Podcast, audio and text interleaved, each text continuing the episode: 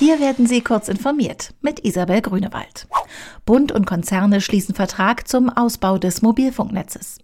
Mit einem zusätzlichen Ausbau des Netzes sollen ärgerliche Funklöcher für Handynutzer in Deutschland, vor allem auf dem Land, verringert werden.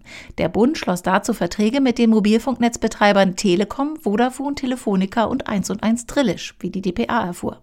Verkehrsminister Andreas Scheuer sprach von einer Ausbauoffensive für ländliche Räume. Konkret sieht der Vertrag eine Versorgung von 99 Prozent der Haushalte bundesweit bis Ende 2020 vor und von 99 Prozent der Haushalte in jedem Bundesland bis 2021. Deutsche Banken planen einheitlichen Bezahldienst. Die deutschen Banken und Sparkassen wollen offenbar ihre Online-Bezahldienste unter ein Dach namens XPay bringen, um endlich dem Platzhirsch PayPal die Stirn bieten zu können.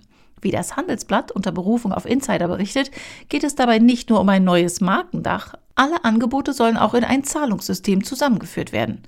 Für den 2015 gegründeten und wenig erfolgreichen Bezahldienst PayDirect würde das wohl das Ende bedeuten.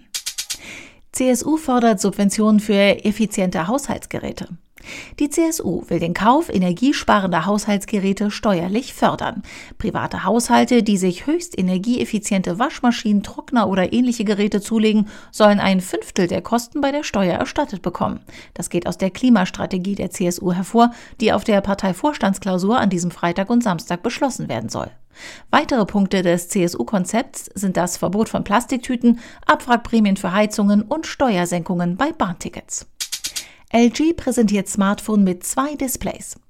Der südkoreanische Smartphone-Hersteller LG sieht die Zeit für ein eigenes Faltphone noch nicht gekommen. Stattdessen präsentiert der Hersteller auf der IFA mit dem G8X Think ein High-End-Smartphone mit Dual Screen. Das zweite Display steckt allerdings in der Hülle. Beim ersten Ausprobieren eines Vorserienmodells erwiesen sich die zwei Screens als praktisch, unter anderem bei der Ansicht mehrerer gleichzeitig geöffneter Apps. Weitere Neuheiten der IFA und aktuelle Nachrichten finden Sie ausführlich auf heise.de.